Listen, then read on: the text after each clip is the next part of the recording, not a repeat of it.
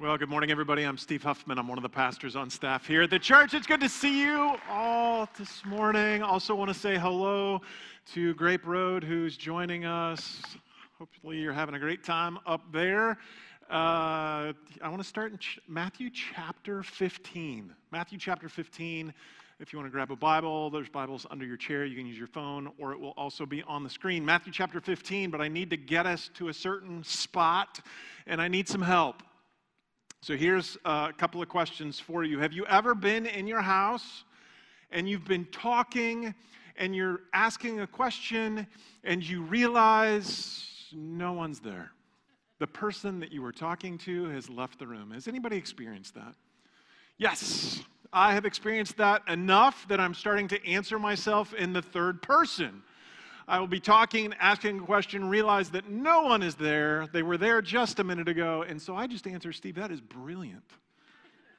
That is the best answer ever. So, uh, answering yourself in the third person, you can do that. But here's the question for you all How long should we wait when we text someone for their response to come back in? Can we just make a vineyard rule? Because, right, you text someone, and even some people have the read receipt on, and so you can tell that they read it and they're not answering. What are you doing? Are you a maniac? You see that I texted you and no answer. So, can we, can we just come up with a rule? Is it like 15 minutes? I'll give you grace 15 minutes, but come on, you got to answer. Can, can, we do that? So, this week I, I took my car in and I, uh, I needed a ride to work. And so I texted someone to, hey, do you think you could pick me up tomorrow? We have a meeting anyway. Pick me up, it'll be great. And so I texted them and nothing in response. I thought, okay, they're probably busy. And so I waited. And I waited. And I waited, and my frustration level kept climbing a little bit. And then at uh, 9:40 p.m., I finally realized I got to make another plan and make another plan. Do you know when the person answered? The original person? 7:40 the next morning. Super helpful. Thanks for that. Right? So, here's a question that I'm thinking about. I want you to think about. Here's a question. What's our reaction when we don't get the response we want? What's your reaction? Mine is sometimes frustration, sometimes it's a little challenging. I wish you'd answer. I want to make a quick spiritual shift in the room right at the top of this message. What is our response when we pray, but we don't get the answer we want? When we pray for those things that are just, you need them. You need God to show up, but we either get silence, there's absolutely no answer, or we get a no or an unexpected. What's your response? The reality is, Scripture tells us that God doesn't always respond and sometimes doesn't respond in the way we want Him to. God does not answer 100% of my prayers with, sure, Steve, let's do that. Does anybody else, you pray and 100% of the time God answers it? Because if that's you, you need to come up and preach this sermon. You know, it, even in Scripture, we find that God doesn't always answer. Here's a couple of examples in the Old Testament. Saul He's a guy in the Old Testament. He's about ready to go into war. He's praying, God, what should we do? Should we go out and do this war thing? And here's what 1 Samuel 14 37, here's what happens. But God did not answer him that day. God was silent during that day. And Saul needed God to show up, and yet God was just silent. It's actually one of two places in Saul's life that he prays to God, an earnest prayer. And God doesn't answer him that day. If you read any of the Psalms, you'll realize David, who wrote many of the Psalms, wrote in the Psalms that God doesn't answer all the time. Here's one example Psalm 22 2. Oh my God, I cry by day, but you do not answer. Like it's, it's biblical. Sometimes God does not answer. In the New Testament, 2 Corinthians 12, Paul, some of you might be familiar with this verse. Paul says this I was given a thorn in my flesh. We don't know what that is exactly. Was it a person? Was it an ailment? You just don't know what it is. I was given a thorn in my flesh, a messenger of Satan to torment me. And he says, Three times I pleaded with the Lord to take it away from me. He didn't just stop his prayer once to God, he pleaded three times, Will you take it away? And he still had it. Reality, shocker, when we pray to God, he doesn't always answer or answers in some other unexpected way, which can be frustrating. And I'll share a story in a little bit that can be personally really challenging. So, why doesn't God answer our prayers the way we want? Now, we can pick up hundreds of books outside of the Bible. You could search this question on YouTube and see thousands of videos that try to explain this. But here's what I want to do this morning I want to look at scripture that would help us unwind how God responds to prayer, but we've got to go deep. So, are you guys ready to go deep this morning? So here's what we're going to do. We're going to hit a lot of scripture. Kudos to the guys in the booth because we got a lot of scripture to go through. But hang with me because here's the thing. We're in this series, and the series is called Asking for a Friend. And the series has been trying to answer the questions that you all submitted a couple of months ago on the questions that we should be trying to answer in church. And one of the questions that you submitted is this Why doesn't God answer my question? Why did this happen? And so today, I'm going to look at Matthew chapter 15 and a couple of supporting verses to really try to understand how God responds to prayer. So, Matthew chapter 15 is where we're going to land. A little bit of context. Je- Jesus is probably mid ministry at this point. He's been doing some great things. He's preaching, he, he's uh, healing people. It's just amazing what he's doing, but he's done it in this small area, and now he's starting to travel to outside areas. And this is where we're going to pick this account up, where he's starting to travel uh, to outside areas. And it says this, starting in verse 21. Leaving that place, Jesus withdrew to the region of Tyre and Sidon. A Canaanite woman came from that vicinity, came to him crying out, Lord, son of David, have mercy on me. My daughter is demon possessed and suffering terribly. But Jesus did not answer a word. So his disciples came to him and urged him, Send her away, for she keeps crying out after us. And he answered, I was sent only to the lost sheep of Israel.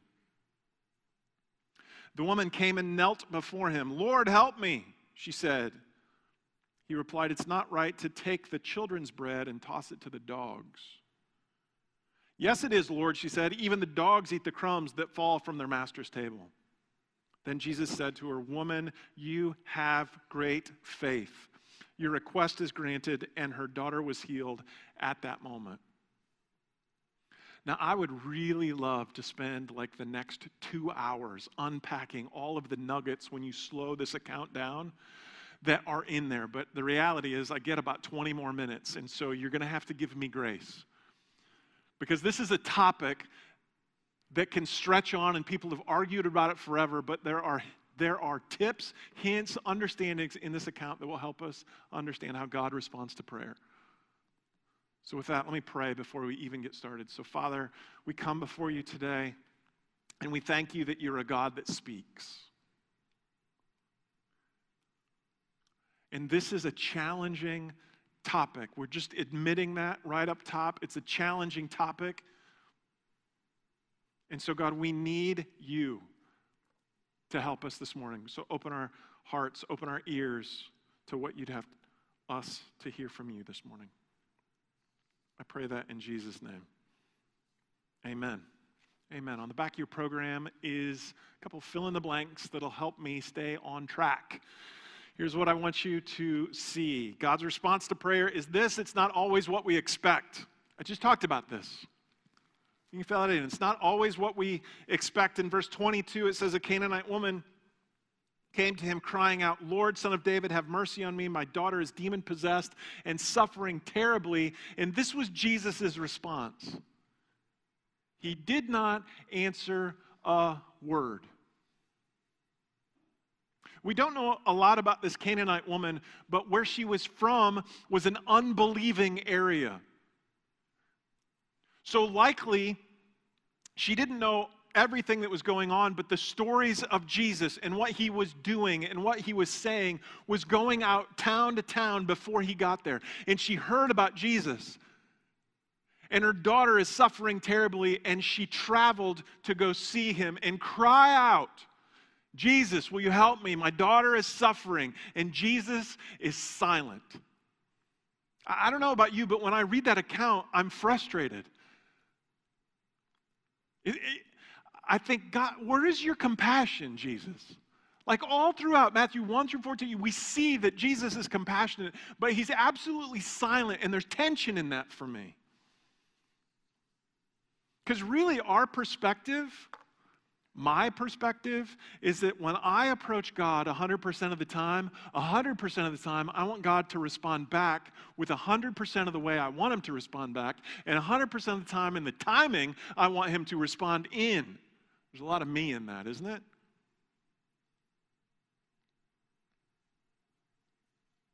And the reality is, there are times that God is silent. He is not our personal prayer genie. Sometimes He answers, and the answer is an unexpected no, or the answer is silence. And that can be challenging. A number of years ago, my wife was pregnant with our daughter. And uh, while she was pregnant, my daughter was diagnosed with diaphragmatic hernia. I won't go into the details of that diagnosis, but it's a challenging diagnosis. And so we started praying. And we told other people, and they were praying. And we, know that, we knew that it was so challenging that we were going to have our daughter in Indianapolis at a hospital. And so our daughter was born and had a couple of surgeries, and people were praying, and we were praying and crying out to God. And unfortunately, after 17 days, our daughter Elizabeth passed away. That's challenging. Now, two things I want to share about that experience. The first is that I never believed that God sent my daughter Elizabeth diaphragmatic hernia. John 10:10 10, 10 clarifies this for us. It says the thief comes to steal, kill and destroy. If you look at my daughter's life for those 17 days, there was a lot of stealing, there was a lot of killing and there was a lot of destroying. That was from the enemy, that was not from God. It says Jesus has come to give life and life in the full. The other thing, after that tragedy, I can remember in my house in Mishawaka, in my bedroom, door closed, I'm by myself, and I am on my knees crying out to God God, why did you not answer our prayers? Why did you not show up? I cried out to you. Other people were praying.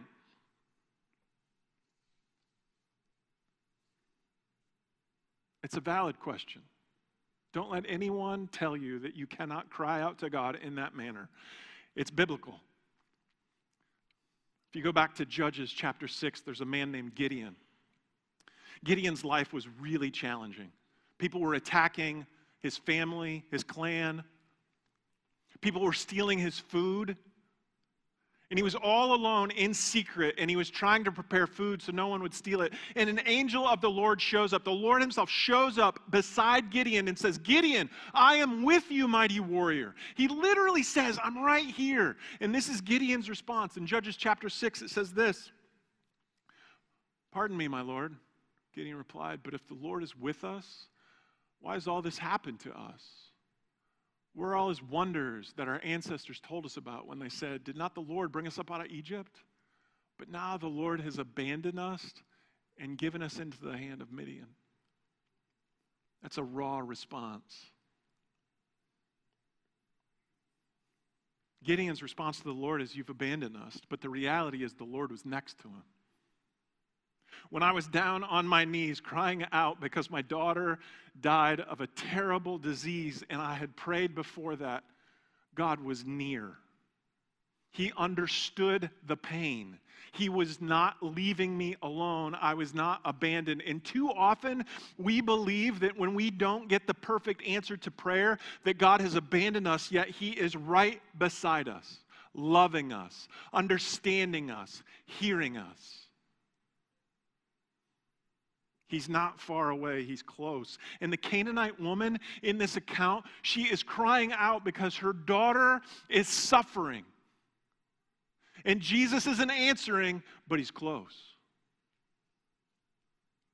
So she leans in further into silence to try to get him to respond.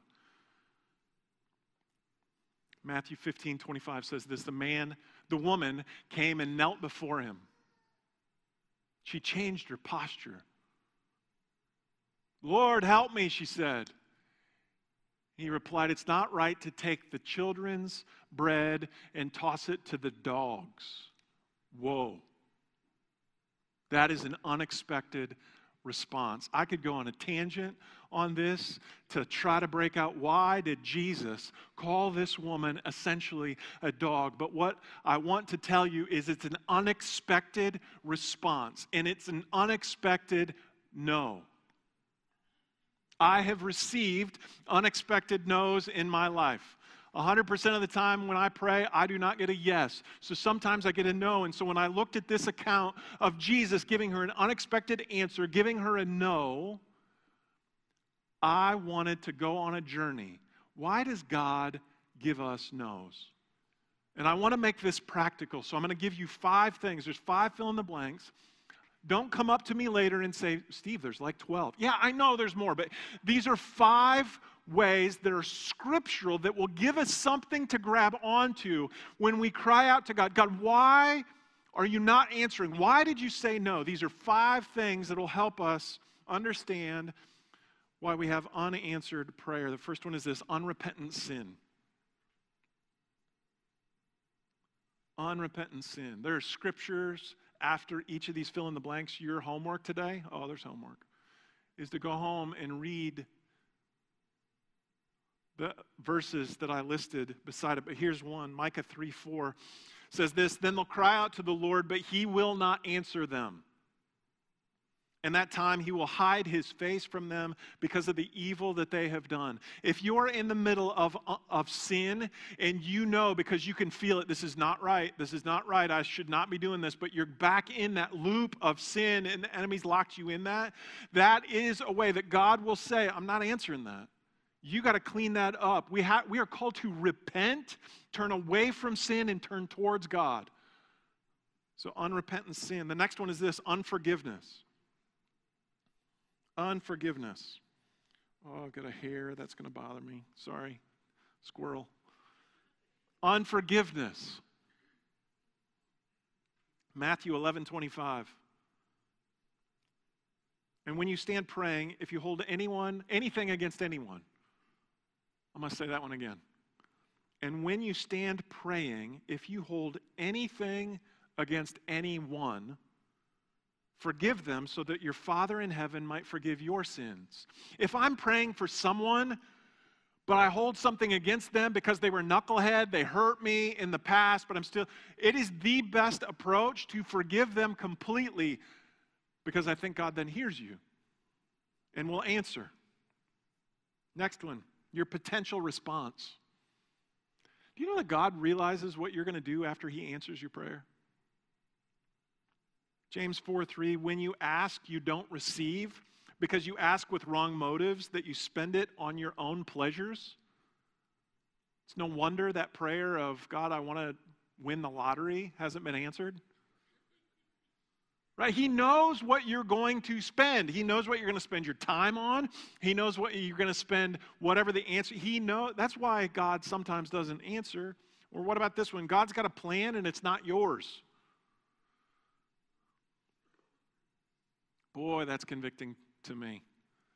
Because many times I will be praying and I will be praying a lot of the stuff that I want in my plan. I got a lot of plans. Second Corinthians, I'm going to pick back up where Paul said he had a thorn in the flesh. Right before that, it says this Therefore, in order to keep me from being conceited, I had a thorn in the flesh. We don't know exactly what the prayer life of Paul was, but I wonder if he ever said, God, I am conceited. Would you give me a thorn? He prayed three times for the thorn to go away, but God had a plan.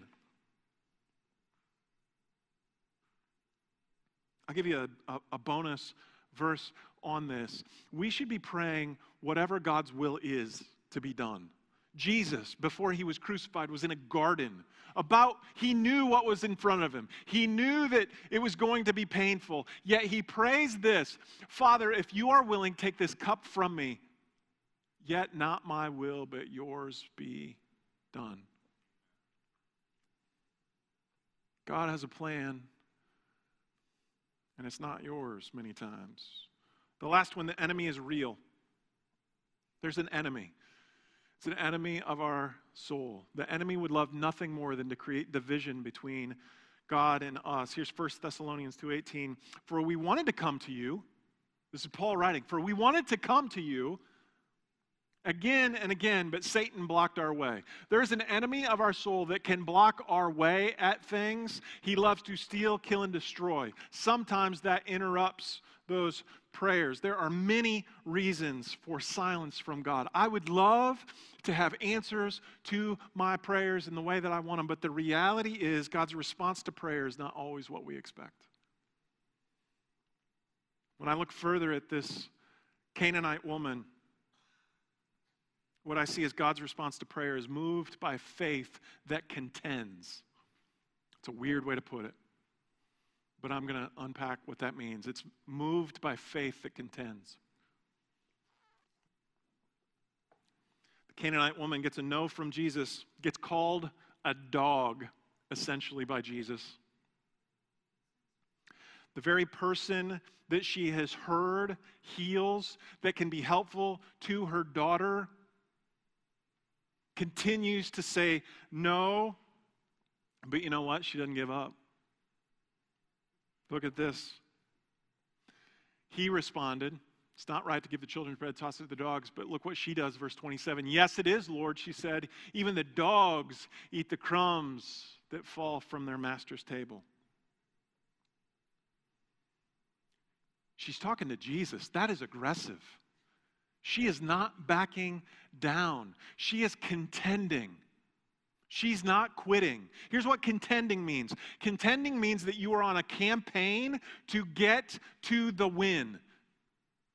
We're in a presidential campaign. If you didn't know, we're in the middle of a presidential campaign. You don't see our presidential candidates just lighting off one commercial and then you never hear from them again. But boy, wouldn't that be great? Right? They are on a campaign. They're uh, relentlessly going until they get what they want and they all want to win. And so it's just pressing in and pressing in and pressing in. And that's what a campaign is, and that's contending. That's what I see this Canaanite woman doing. She is on a campaign to get her daughter free. If you really slow this story down, and pay attention to what the text says, here's what she does. She leaves her home because she's heard a story or accounts about Jesus. She may not know exactly who he is, but she's leaving where she lived to go find this man because he might be able to help. She cries out, not just once, because once got her silence. She cries out so much that the disciples are annoyed. They're like, Jesus, you got to answer her because she is driving us crazy. She falls to her knees. She, she changes her posture, falls to her knees, and says, Lord, help me. She changes her prayer. And she pushes back because she knows Jesus can help. That's contending for an answer. That's the prayer life that I want to have. I want to contend in prayer. But too often, I'm just being transparent, too often when I sit down and I pray, it's one and done.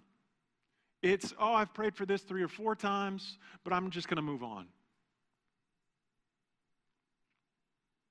I get frustrated, I get tired. I don't get the answer I want, and so I just shift it to the side and I'm off to the next thing. I don't contend. I, I want to share this quote from E.M. Bounds. You probably don't know who E.M. Bounds was, but he was a lawyer in the early 1900s. He was a man of prayer.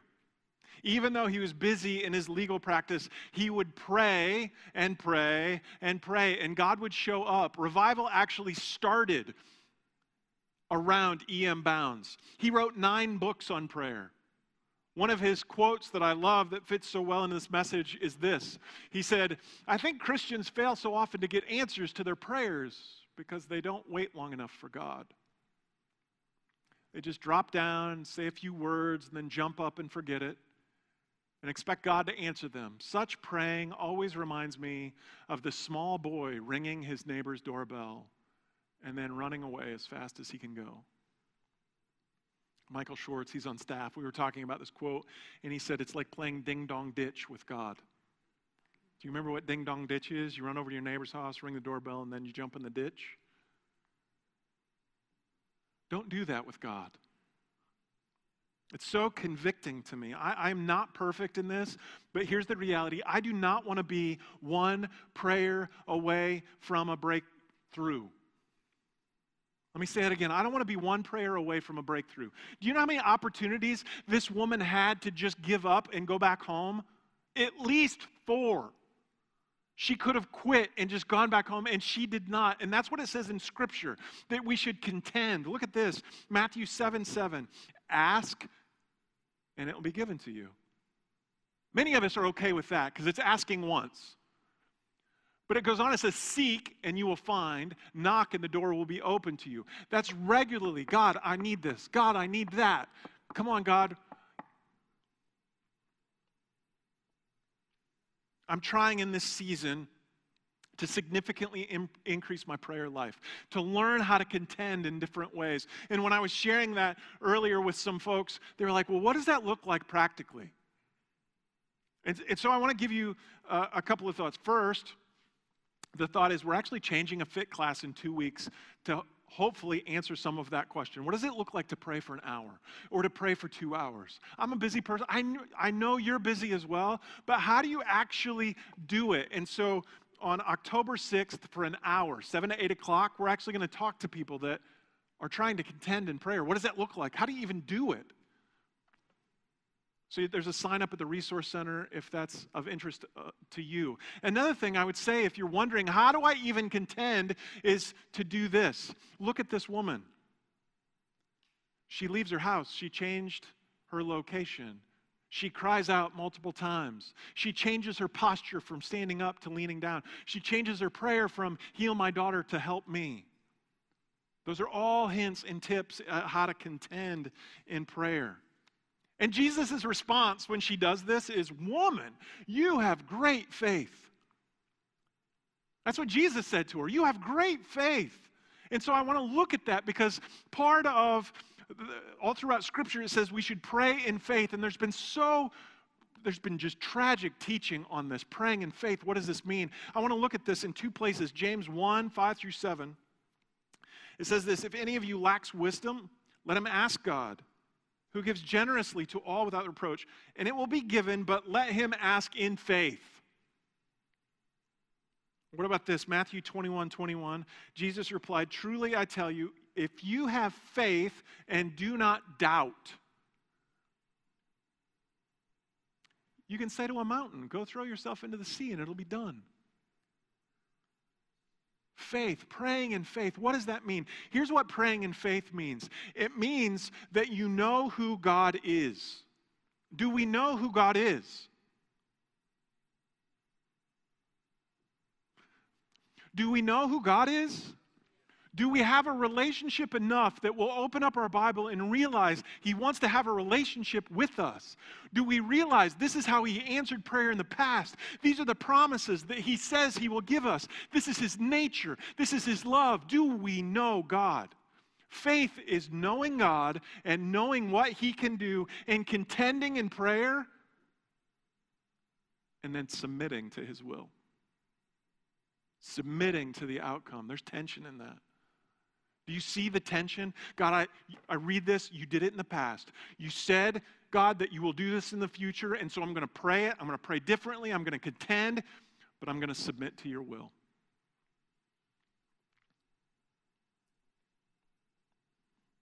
Personally, there's tension in that. I've got a couple of people that I've been praying for that have a terminal disease, and I'm praying because I know that God can heal. I know God can do the miracle. And so I'm contending. I've been praying for revival in this city. I'm contending. I have not seen the answer yet, but I am contending because I have faith that God can do it. I want to stick with it because that's what Scripture says. And the Canaanite woman, she stuck with it. Crying out, falling to her knees, changing her prayers. And this is what Jesus responded with. He said, Woman, you, ha- you have great faith. And then this last sentence her daughter was healed at that moment. God's response to prayer may not always be what we expect, but it is moved by faith that contends. And so I want to ask you one question, and it's a fill in the blank. It's the last fill in the blank today, and it's this What am I contending for in prayer? What am I contending for in prayer? What are you contending for in prayer?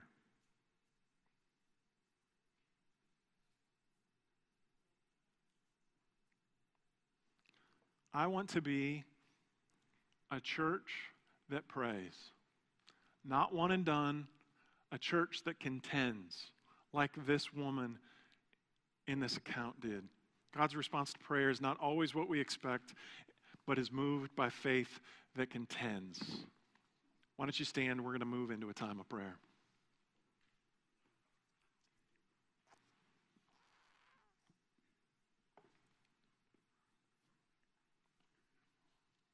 There's two opportunities to respond today. We have a prayer team that would love to pray for you. If you've never taken advantage of that, all you have to do is sit in the front row. Prayer team person will ask you what can I pray for? And they will pray their best prayers. What I want to do with a group of people, uh, trying to think if I want to do this. Let's do it this way. No, let's do it that way. If you have something that you have not gotten an answer for and you have stopped praying, you might have even said, I give up. I'm just tired of praying that. I want to pray for you up here before you leave for service. So, with that, let me close and pray. So, Father, we thank you that you are a God who calls us to contend, that you are a God that speaks. And God, I pray today that when we walk out of here, this scripture, this example by this Canaanite woman doesn't fall from our minds or our hearts, that we'll continue to press in individually as a church to prayer, to contend for your promises. So help us to wake up earlier. Help us to stay up later. Whatever it is, God, help us. Remind us to contend because we know that you love us. I pray that in Jesus.